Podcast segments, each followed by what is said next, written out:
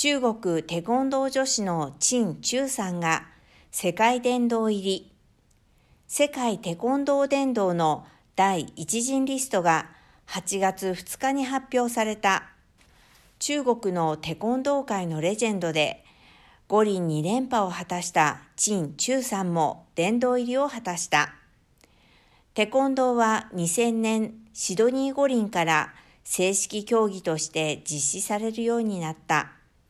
当時まだ18歳だった陳さんは中国代表選手として出場し、五輪史上初のテコンドーの金メダリストとなった。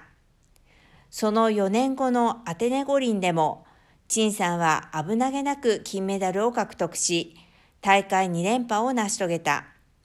そしてその後も2006年にカタール・ドーハで開催された第15回アジア競技大会2007年に北京で開催されたテコンドー世界選手権でも金メダルを獲得し、それら3大会を制した初のテコンドーのグランドスラム覇者となった。